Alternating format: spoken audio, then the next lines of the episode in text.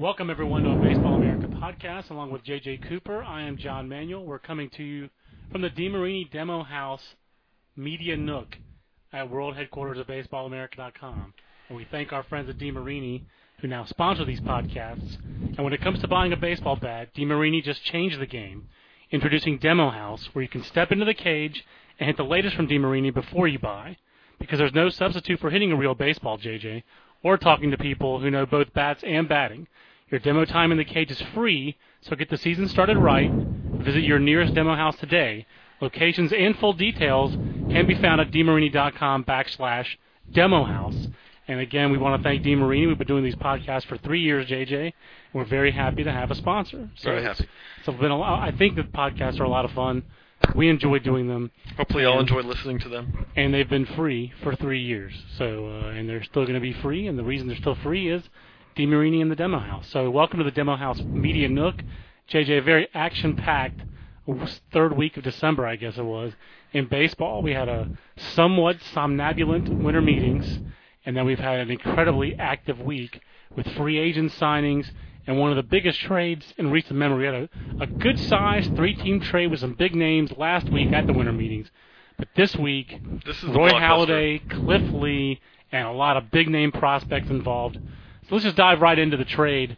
And uh, you know the way that things are today, winners, losers. Is anybody lose in this trade? Who? I guess how would you rank the three clubs as far as who got the most for the least out of this deal between Seattle, Philadelphia, and Toronto? I got to go Seattle number one because I don't think that they gave up and a truly, you know, they gave up talent. Right. They gave up three prospects. They gave up, you know, center fielder Tyson Gillies. They gave up right-hander J.C. Ramirez, and right-hander Philippe Aumont.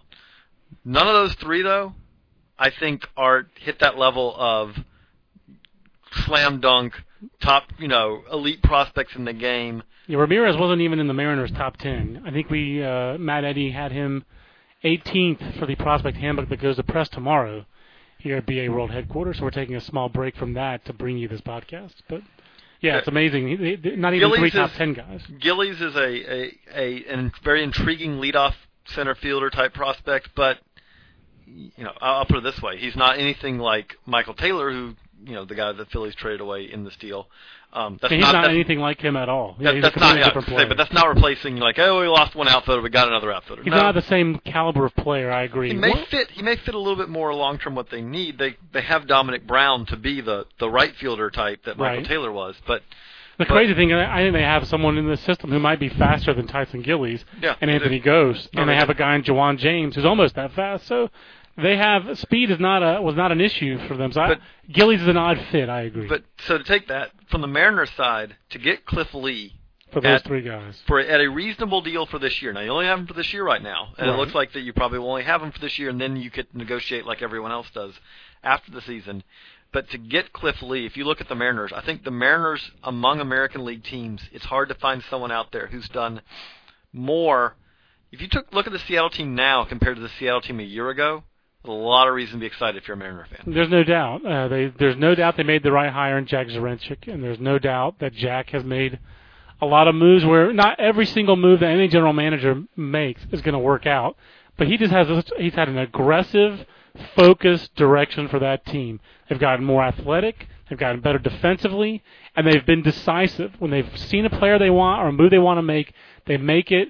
They're willing to pay a price for talent, and they're willing to uh, be aggressive with those things. And whether it was their draft last year, which I thought was a you know not a consensus draft, uh, Steve Baron and Nick Franklin with their sec- uh, third and second picks, uh, to be precise. Those picks were not consensus picks, but they're very convicted in them, and uh, I, I happen to like both those picks as guys who I think can defend up the middle, and those are hard guys to find. It, those picks fit right in with the rest of their philosophy, and they've executed it from the top down. Uh, you just have to be. I think this move just fits in. Everything that Jack has done over there has been aggressive and smart.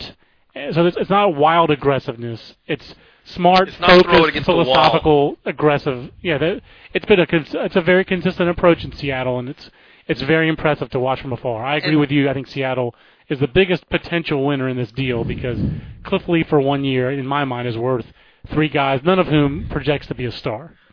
At the same time, look at the Phillies, and I, I think you can say at the Phillies, hey, the the key part of this for the Phillies is is they got Roy Halladay not for next year. Right. They got Roy Halladay locked up at a really what has to be described as a below market deal, especially because of the number of years.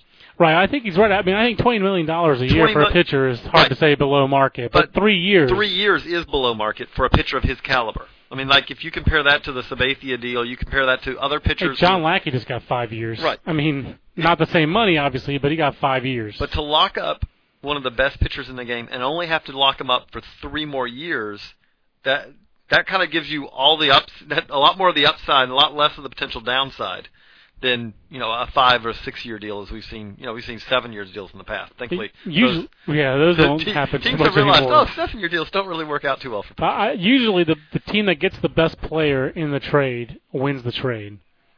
I mean, there there are cases where that's not true, but I think this is one of those. I still think the difference between the prospects that Philadelphia gave up and what Seattle gave up, you know, Seattle gave up so much less in my mind for just the one year of Cliff Lee. But Cliff Lee is close to Roy Halladay. I'd rather have Roy Halladay as a Right. pitcher, but Cliff Lee's not far off.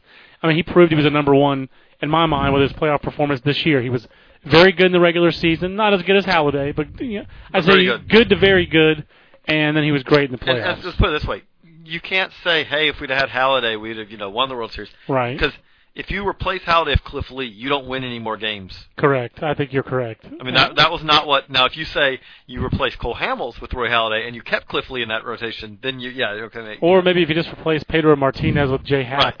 I mean, Yeah. they might have had they might have had the solution in house. I do think the Yankees were the better team. But, But- yeah, I think Philadelphia gave. I was. I think. don't know- I don't- go ahead. I was gonna say the thing I don't understand though is is that I know that it made the money work, but if the one problem I guess if I had any problem with this from the Phillies standpoint is is that I don't mind even giving up Drabek to get Halladay because I mean you're giving up one of the better pitching prospects out there, but you're getting a you are getting one of the best pitchers in return. That's okay. Ar- Argu- arguably, you're getting the best pitcher in the major leagues. Right. I mean, you could definitely make that case. But since you had Cliff Lee locked up for next year, uh, to me it would have been preferable to have moved other pieces. To I, w- I would rather even lose a little bit of long-term flexibility to try to keep you know Cliff Lee. I would have rather traded away a Joe Blanton or you know and even some other pieces, if possible, to keep Cliff Lee. I agree, and that's that's the only flaw in the whole thing. I think for Philadelphia is Cliff Lee at nine million or Joe Bland at seven million. I would have taken pennies on the dollar for Joe oh, I, Bland. you know, I, I would have to taken keep- a, a Millwood a Millwood Johnny Estrada deal Yeah, that's right. Something akin to that, exactly. where you say, "Hey, we're getting rid of him just to get rid of the salary, even though he's got value." But I would to You me, to have Cliff Lee for that year, you would have been I have really. to imagine a team like, say, Milwaukee, that's just desperate for starting pitching, or some of those teams that think of themselves as contenders, would take on that Joe Blanton contract for no. You know, would, would- which would you rather have if you're Milwaukee? Would you rather have to go sign the pool of free agents or trade nothing for uh, Joe Blanton, and keep your draft pick, trade a, a, a but I- it doesn't. We don't know what happened. What the internal discussions were with Philadelphia. Maybe they tried to trade Joe Blanton And and, really could, you know- did not like the sound of what they were going to get back. right, and, you know that's that's all potentially possible. That's the one. The, if you had a complaint, now, so what do you think about it from the Blue Jays side? Well, I mean, I think the Blue Jays did what they had to do. Uh, they clearly were over the barrel with Roy Halladay, and I think you have to give Alex Anthopoulos and his crew credit in that they did not. Uh, they got more back than Minnesota got. Just work finishing the Twins top 30 the other day, and you know Philip Humber's gone. He's a minor league free agent signed with the Royals. Carlos Gomez they flipped and turned into um, J.J. Hardy, and Kevin Mulvey they flipped into Jon Rauch. So what they have left is Deolis Guerra in Double A. He finally got the Double A. Yay! Uh, J.J. Hardy, who's nice, but is coming off his worst season, and Jon Rauch is a middle reliever. And that's what they have to show for Johan Santana. And it's actually more than you haul. think about. It's, it's more than you would have thought because before when it was just those other players, and they kind of did well to flip uh, Kevin Mulvey into John And, and let's So- make clear, it's just- it's so not a. This is not even a better. hindsight. At the time, yeah, at the time, we- it was not something where you said, "Wow, they really got these guys for Santana." It was at the something time it was like that's the best the Mets have, and that's not very good. Right. I mean, it was something where at the time you said, well, I guess that's the best they could get. However, you thought that an ace pitcher should probably bring more than what they got. They got four throws at the dartboard, Kind of. then they not for, you know, Kyle Drabek is a significantly better prospect now than any of those four guys were then. And I would say that Michael Taylor is a better prospect than any of those guys were at that point. I, I think that there, I would, I bet there would be some scouts who at the time would have taken Carlos Gomez over Taylor just because he's such an electric player, and there is question about Michael Taylor, the swing plane, and uh, just his contact-oriented approach, that Stanford hitter approach, where he uh, obviously has adjusted very well as a pro. He's hit 334 over the last two years. His power is kind of average, Right. I think you'd say, and that's the, the, the I think the complaint is that how's this guy going to be a star? No one sees this guy being a star. But if he hit 333 with 20 home runs every year, he'd be a star. Heck, if he hit 300 with 20 home runs or 18 home runs, 15 home runs with He'd a be little bit of ability to run like he has. That yeah, would, he'd you- be you a very good player. And he's a, he's a. I mean, I I think that Michael Taylor's. I'm not. I guess I think in some ways, maybe last year ranking him sixth in the Philly system might have undersold him a little bit, and that he had a higher ceiling than say Lou Marson or Jason Donald or uh, Carlos. No, well, probably not a higher ceiling than Carlos Carrasco, but that was a pretty stacked top six last year when you think about it. I think Marson and Donald are both going to be uh, big league semi-regulars this year if they're healthy in Cleveland, and Carrasco will be uh, looks like he's going to be a part of their rotation. Uh, so we'll see how good those guys are. But uh, Philadelphia has traded its prospects two, three, and four now in back-to-back years. So I mean, the the Blue Jays had to trade Halladay. Their haul of prospects was pretty good. Um, you know, right now uh, we're going to press with, and we had this in the chat the other day. Uh, Kyle Drabek steps in as their number one prospect for an organization that desperately needed, needed it. a number one. And if they didn't have Kyle Drabek, I think Brett Wallace, who they flipped Michael Taylor for Ble- for Brett Wallace with the Oakland A's, I think Brett Wallace would be a respectable number one prospect. yes. Um, so that makes That- their it's- system look a lot better. And Travis really- D'Arnaud slots in at you could we could have made him four or five. We went up with him at five and JCR and CB at uh, four. JPR and CB. What's his first edition? JP. Yeah. JP. Um, uh, we still have some residual good feeling for Arencibia from his 2008 year, but he needs to start take a pitch every once in a while. JP, it wouldn't hurt. But it, it He's the only JP left standing in Toronto. the the the, be, the best way to put it was that uh, when we saw Zach Stewart as their number one, Zach Stewart was their number one before this, another guy that they picked up in trade. I Right, mean, right. There really was not. I mean, the Blue Jays The farm. cupboard has been left extremely bare. Yeah. Well, Zach Stewart, when you saw him at number one, the best way to put it was he'd make a really good number four, number five prospect in Yeah. the system, Yeah. and that's you know that's more of the the feeling. And hey, now he's the number three, number four prospect in the and that makes it makes a lot more sense. And the one thing I will say is that in a small defense of the Blue Jays, a big reason why those guys, why their farm system looked so bad, is they graduated guys like Mark Rzepczynski Yeah. and, and Brett Cecil so quickly to the big leagues. And if you added a little bit of pitching depth to their top ten, you know, if those guys hadn't been graduated, it would have looked Right. better. The reason it looks but bad, the position reason, player wise, the reason it looks bad is, is that those guys have graduated, and, then when they went high school draft that year, their 07 draft is terrible. it, it no, nothing has panned. You know, none of those guys have panned out. They had a, uh, b- a, a draft bonanza that year, and from the college guys, Trystan Magnuson, he's turned out terrible uh, so far, and he had a bounce back year this year. But the rest of their guys they drafted, the Tolisanos, Ahrens, Jackson, Jackson. Eric Eiland, ugh, it's really it has not gone well for Toronto. So uh, So this eh, was a much needed. I, I like as far as Toronto, more than anything else.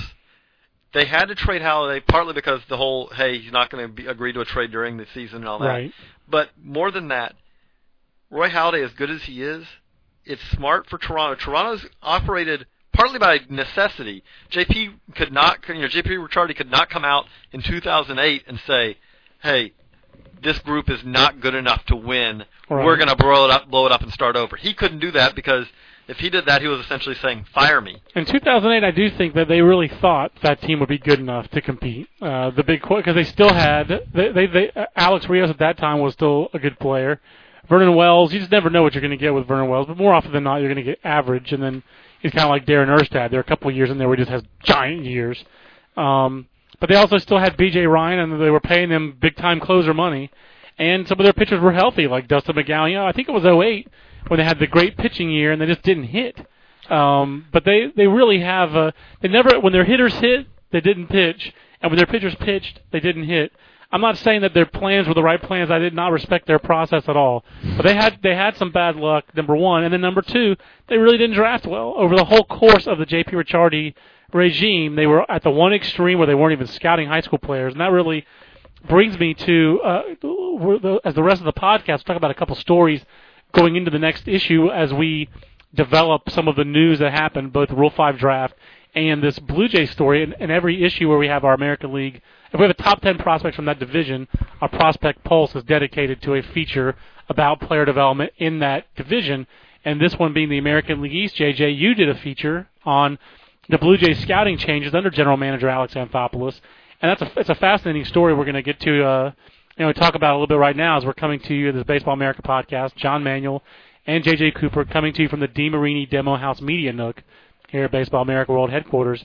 And JJ, uh, the the the Blue Jays are just ex- completely expanding their they're doubling their scouting department basically. Uh, uh, and they're, they're going from 14 to 25 area scouts, 10 to 21 pro scouts. I think I agree with you.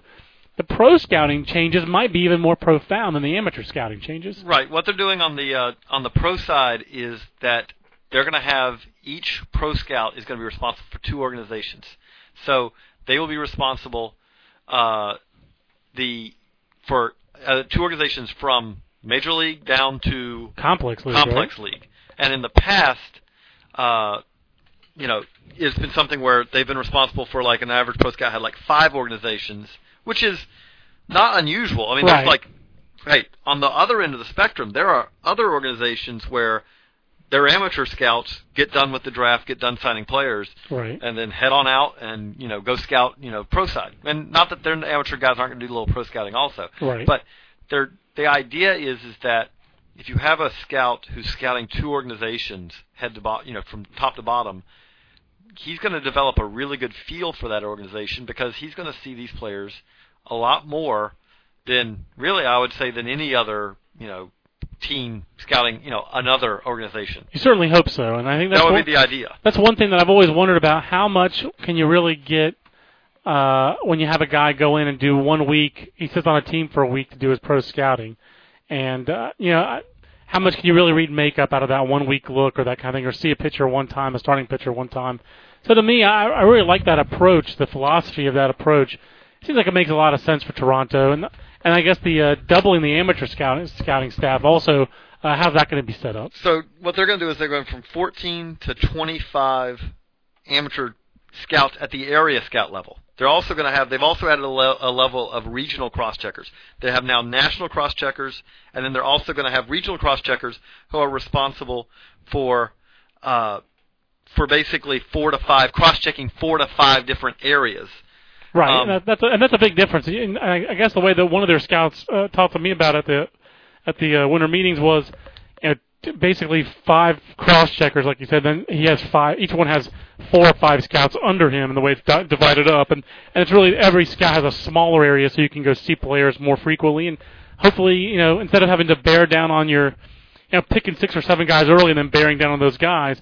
You can bear down on ten guys. You can bear down on fifteen right guys. because I mean one of the things it's going to cut down on is is that a lot of a, a lot of what you do is you know you've got to do coverage. I mean a part of being an area scout is doing coverage. You have Right. to see everyone in your area at least you know once or twice.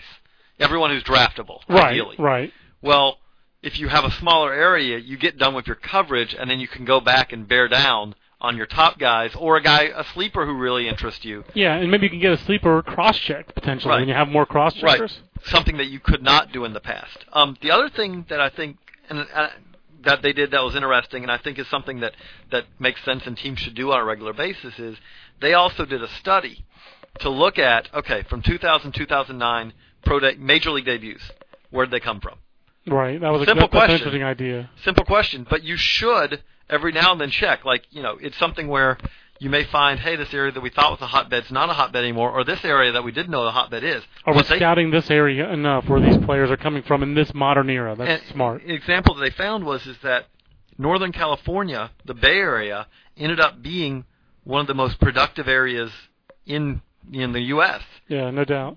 They had a scout whose responsibility was Northern California, Oregon, Washington, Right. Idaho, most of Nevada, Montana. You know, that scout was spending a lot of time. I mean, obviously Oregon's been a pretty productive area too, and also Sure. that scout was spending a lot of time outside of Northern California. Well, when they reorganized this, they said, "Hey, you know, we look at this. We've got a scout who's just going to do Northern California you might be missing. Uh, you might be missing Dontrelle Willis, which doesn't sound like much now, but he did win 20 games one year, or CC Sabathia, or Jimmy Rollins, or their own Brett Wallace, who's a Northern California guy who apparently really wanted to play for the Oakland A's and is probably unhappy that he's not. But so it, it's just basically anytime a new org, a new regime comes in, even though, and I'll point out, the interesting part with this is, is that the new regime is part of the old regime. That's right. Alex Anthopoulos came up through the Blue Jays. It really know. gave him his break. I mean, Yeah. his first job was with Montreal, obviously, but and he's a Montreal native. But the Blue Jays gave him his first significant job that's baseball operations. you know, and so with that, it's something. It, but the new regime coming in, they, you always kind of get that chance to kind of take a look at things and do things a little differently. And the best way to sum it up, I mean, and you know, this we you know wrote this in the story. The Blue Jays are in many ways going back to a lot of what they did before, because the Blue Jays were Right. a scouting, you know, based system. Not that you know every team is in, interested in scouting; they do it different ways. But the Blue Jays were a very much a a traditional, you know, believe in the scouts, trust the scouts, and Right. use them to basically stock a system to keep us going. And that was, and That's how they won two World Series. right. And so the idea is is that kind of bring back some of that pride in being a Blue Jay scout and it being a, a def- they they want they want being a scout for the Toronto Blue Jays to be something that scouts for other teams aspire to be. There's definitely a quality of life issue in there as well. That you have a smaller area to travel around. Uh, theoretically, you're at home more. Uh, theoretically, you're happier scouting for the Toronto Blue Jays than if you're scouting for someone else. Uh, definitely, there's a focus on scouting and player development. There's a value placed on scouting and player development in that organization that they're hoping that will be greater than other organizations. And that that's the key part. uh, The, the last part you said, like I, I talked to a couple of scouts about the whole like you know getting home more often and all. You know they they talk about having more days off and all. Yeah. And talking to scouts, they said, look, that sounds great. I'm a scout. I don't. It's going to be really hard for me to be at home Right. when I know that someone from another team, a scout from another team, is going to be going seeing a guy I like. Well, I can't see the, the thing with that argument is I can't see a guy being at home and just choosing. Well, I'm supposed to have more days off and not going to a game. But I think that you're just going to be closer to home. Right. You if may you have a drive- smaller you may area, to drive home more often at I'm the saying. end of the night. Yeah, exactly. That may happen. I think But- that's I think that's but, the difference. But the key part you hit on the end, the key part about to me as far as long term about this working about being a destination and all comes down to do you believe in your scouts? Do you give them the ability to to give their opinions and then show that you believe in their opinions? right. So that's the the part that I, I think is really going to be a key to this because you know scouts say, hey, all the other parts are great, and the Blue Jays treated their scouts. They paid them well. You know, I mean that was really one of the Probably things. too that, well. well. You know, they they Seventy paid him, thousand dollars for an area scout. That's twice the going beginning rate anyway. well. They paid him well. They treated him first class and all that. But talking to scouts, the thing they say is, is the most important thing to me is is that when I give my opinion, does it matter? That's and that's huge. they want to believe that what they do matters. That's Makes sense. huge. And I would imagine that's challenging in organizations that go out and uh, sign. I, I, I was I'm thinking about this as I'm, when I'm writing the, the Yankees top 30 again, and that just went online. And uh, you know, I just wonder. Most of those guys, when I finish writing up like the future for a lot of those players, and I, even though we don't use that in the book for 11 to 30, I still write that. I have that mnemonic kind of device in my head, and uh, you know, I, to me, most of those future players are trade bait or they're reserves. I mean, like the the Yankee profile. If you're not a star caliber player, Then you're not going to. I mean, like the, the, and, the, and that's the thing. The rare exception is Melky Cabrera. If you really think about it, because at least Brett Gardner, he's not a star, but he does have an 80 tool. I mean, he's an 80 run guy, so that's a difference maker. But Melky Cabrera is really just an average across the board guy. I mean, below average power. I mean, he hit 13 home runs this year in the new Yankee Stadium. That's a career high.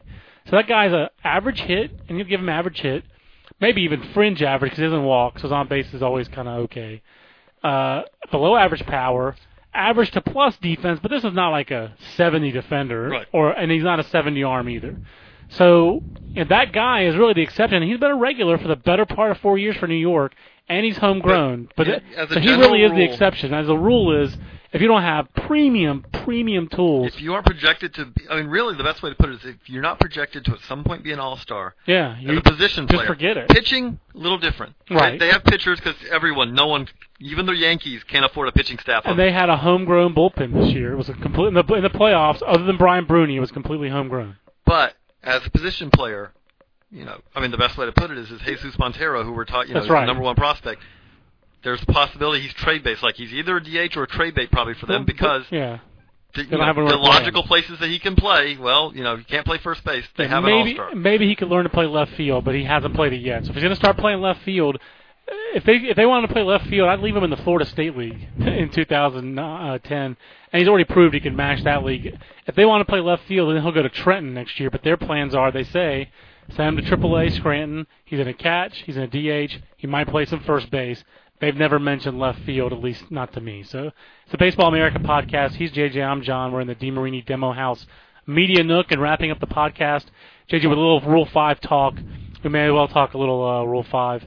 But uh, it's not. Uh, it ain't what it used to be. The old gra- the old Brown Mayor of the of the Rule Five is not what it used to be. It was was there anybody in the 20 pit players picked this year that was interesting to you? No, uh, but I will say though we have a little different opinion on this and that. The I, I actually said this to you before the Rule Five draft. I said the guy, if there's anyone who makes an impact, there's a pretty good chance that we're not even talking about him right now because That that might like be true. like Everth Cabrera was not a guy that anyone was talking about. He was Not the, before, well, not necessarily. but no, no, I'm not saying, but like no one was talking about him as the number one pick in last year's. not going in, but he was one of the more interesting names on the board. There's no doubt he was one of the Right. mo- most interesting games on the board. It just was it was hard to imagine that he would stick, and it was hard to imagine that he would play 100 games and have a 740 Right. ops. No. That's what was hard. And you know, the The- thing about it is that most years there are there may be a couple of interesting guys, but it is something. It's very hard. There's a reason, especially when we you know Yeah. we talked about it when they did the rule change. Now that you had one more year, it's there are very few players out there who teams have a real tough decision. Oh, do I put them on the 40 man? or Right. And that's the thing. I think if they had the old rules, honestly, if guys who are 2006 first round picks, college players, that's what I meant to say. If 2006 college players had been eligible in this Rule 5 and the old rules, I bet you that MLB Network would have put that on TV. Because all you have to do for the Rule 5 draft is say Josh Hamilton, Johan Santana, Dan Uggla, Yo Kim Soria, the Rule 5 draft on MLB Network next. Or, you know, mm-hmm. if there was anyone interesting. Also, if they had anyone in video. But, I mean, you look at your 2006 college picks. I mean, like Ian Kennedy probably would have been protected. Would Brett Sinkbeil have been protected? Would Matt Antonelli have been protected? Probably not. Kyle McCulloch, I can guarantee you, would not have been protected. Um, you know, there are a lot of guys on here who, or supplemental second round picks, who uh, may not have been protected. Mike Felix, I mean, I think he, he's pretty terrible. Ronnie Bourquin banged for. No, uh, no, for- say some of these guys would not have been going down this protected, and they would have just Steven Wright, but Steven Wright, you know, uh, Hawaii. They, I'm sorry, I won't do my Steven Wright impersonation. But here's a guy who went 10 and 0 at Double A as a middle reliever. Would the Indians have protected this guy or not? He does have a good slider. I think he would have been useful, and I do think that there it would have been much more difficult and a much more interesting draft under the old rules.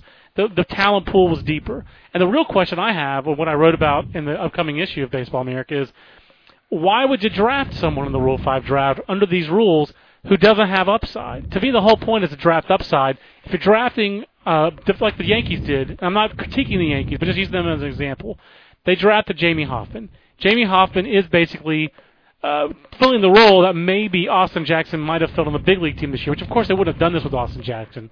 But a right-handed hitting outfielder who can play all three positions de- and, and play good defense in the outfield in your fourth slash fifth outfielder role. That's why they got, got Jamie Hoffman. They are not going to start him. He's not supposed to be an everyday player. But why would you get that in the Rule 5 draft and not say, develop it yourself? It Shouldn't be that hard to develop that. Or, number two, minor league free agency. Uh, that, that's Well- the part I just don't quite understand. Is Jamie Hoffman really that much better where a minor league free agent brings you so much more roster flexibility, you can send the player down, these kind of things. Uh, That that's where I, I wonder about the role player Rule Five draft pick does not make sense to me because of the limitations. But I think it is because of, I mean, really what comes down to is economics. In that, I mean, it sounds silly, but you you drafted Jamie Hoffman because you're talking about a league minimum fourth outfitter that really we talked a about minor league free bit, agent wouldn't but- be that. Well, you you actually have to pay the minor league. Sounds crazy, but you you do pay the minor league free agent probably a, a guy who is capable of doing that role of going up and down. You probably actually end up paying him a little bit more. Then the minor than the major league min- minimum. You don't No, no. think? Well, but yeah, well, if he doesn't make the team though, then you didn't. You that's the thing that I comes. see what you're saying. You, yeah, you're paying him, in the, uh, you're, but you're still you're still paying a minor league salary you might pay to someone else. Right. I mean, but I don't what think it really comes down to is a hundred part of it thousand dollar difference. Part of it, what it comes down to is, is that the the money that is involved this has become obsolete. Trivial. Yeah, because back when it started being fifty thousand dollars, fifty thousand dollars actually was the amount of money that you had to think about. I was like a real. I was like a major league player's salary. right. You know. Whereas now fifty thousand dollars is, I mean, you know, I mean, for it's a it- pittance. It's yeah, it's a pittance by you know. I mean, when you talk about that the what the major league. I mean, when it's when you're talking something that's less than a fourth of what the you know fourth, well, less than a sixth of what the major league minimum is. yeah, and- less than like an eighth. An eighth, I mean, it's yeah. like four hundred, four hundred ten thousand dollars. I think is So the minimum. you're you're talking about i- it's it makes sense at this point. Why wouldn't you raise that to say, okay, it's five hundred thousand dollars? yeah. If you did that, then No you would wouldn't see these role players. You know, Right. but maybe they don't want to do that. But that would actually then you would see a, a five person. You know, I'm not sure how you, I'm not sure how you quote unquote fix the Rule Five draft. I I don't think it's you- that. I don't think it needs fixing. I was gonna say it's not that important. It's something Right. that's interesting to watch in December, Right. but it's not important enough. I think hey, it's- fix the. You know, they, they're talking about fixing the regular draft. Right. That's much spend your more time important. there. I would definitely say that I think the Rule Five draft has always been uh, more. Uh, it's a, definitely a prospect nerds kind of event, and there's nothing wrong with prospect nerds. I'm a prospect nerd myself, but um, it's less interesting even for a prospect nerd now than it used to be. And I think that's something of a problem. They've almost made it completely obsolete and with the rule irrelevant change. with the And rule really, change. really, what it comes down to is, is a couple of years ago when they said we're going to add an extra year Yes. before you have to be eligible for the Rule Five. Really, the best thing the Rule Five draft does right now is for the players who were on that bubble who got put on the 40-man roster. Right. You get to go to big league spring training. like Hector Noesi, Right. or like Loek Van Mil. You know, right. Those, Mil. all those guys who were in danger of being picked, who teams put on the 40-man, who would not have put them on the 40-man otherwise. And the the real the, the, the I had a crazy idea about it, and we'll wrap up on this if you uh, for my fixing the Rule Five draft, which is really I swear not a big priority for me. But if you did have a add a tweak to it, maybe the amount of money that a guy signed for would affect how long you get to protect him. Because I do think there's a some for some players it's better if they get a chance to be outside the organization and have a different organization take a look at them. But for other players, in my mind, if a play if a team sinks six figures into a player, if they paid you a hundred thousand dollar bonus or higher, then you can get an extra year of protection. But if they sign you for less than that, then I think after actually- three years, uh, if you're a college pick or four years of high school, you go back to the old rule. You know what? We've seen you. We didn't invest a whole lot of money in you in the first place. That means we probably drafted you as an organizational player and make them really make a decision on those guys. And if that player doesn't fit your organization's needs, maybe he fits someone else's. the, the funny, the one thing that made me when you said that that I thought of is, is that the thing that does sometimes get lost is I didn't think the Rule Five is often bad for players because Yes. you have players who are not ready to be in the big leagues. That's fine. They get carried on a roster. Right. Usually, especially to me, it's not ever Cabrera proved to be the exception who actually stuck and was able to hold his own. Right. But it's often, especially going back years, it used to be that you had these these good defensive shortstop second Right. baseman who you said, hey, we can carry that guy Luis, for a year. Luis Ugueto. Right. We can carry that guy for a year because he's got a good enough glove that he can serve as a backup. Yeah, I remember a guy that the uh, Cardinals carried, Miguel Mejia, all year. The Brewers took a Cruz as the number one. pick. Oh yeah, the Uh, guy out of the Mets system, Enrique yeah, Cruz. Enrique Cruz one year. But those guys, what happens is Yeah. you take a guy who's already the bat's the question, Right, they're already and then you take raw. a year and say, you know what, you're Don't not really going to improve your bat this year. You're just going to actually regress because Yeah. you're going to get no at bats, and the bats you get are just going to show you how overmatched you are. The Rule Five draft would be perfect for if if basketball had if the NBA had actual developmental league because the NBA in basketball you actually can get better just practicing Right. with better players, but you just can't do that in baseball. It's a game sport, not a practice sport, and you you know you play to win the game. To use Herman Edwards' quote, But- I've got all three major sports But now. but so basically, you have these guys who really maybe they probably wouldn't have been anything anyway, Yeah, but you kill their chances because what happens is they spend a year in the majors and then they go back to double A the next year and a lot of times with their confidence shot because right. wow I I can't hit these guys yeah, exactly. and and you know you just they kick around as usually they kick around as a, a veteran AAA utility infielder for years after that but I wonder if there's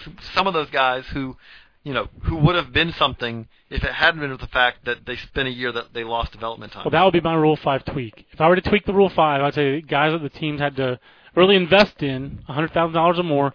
They get an extra year of development on that for those players.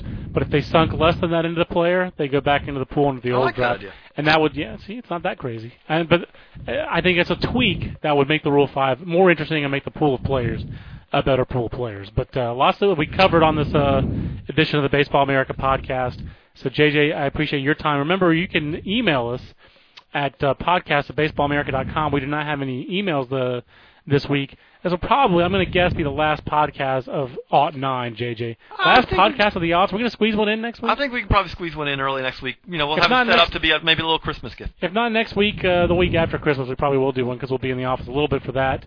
Um, I know that Aaron Fitt and I in January will come at you with our College first podcast college coming. podcast of 2010 uh, from the ABCA convention down to Loews Maybe- uh, in Dallas. Maybe I can loosen up the vocal cords and give you in the year 2010. If you do that for next week's special podcast, that would be tremendous. So that would be coming to you from the DeMarini Demo House Media Nook, as Baseball America's podcast is now sponsored by DeMarini. Because when it comes to buying a baseball bat, DeMarini just changed the game, introducing Demo House, where you can step into the cage and hit the latest from DeMarini before you buy. Because there's no substitute for hitting a real baseball or talking to people who know both bats and batting. Your demo time in the cage is free, so get the season started right. Visit your nearest demo house today. Locations and full details can be found at demarini.com backslash demo house. So for DeMarini and for JJ Cooper, I'm John Manuel. We'll see you next time on the Baseball America podcast. So long, everybody.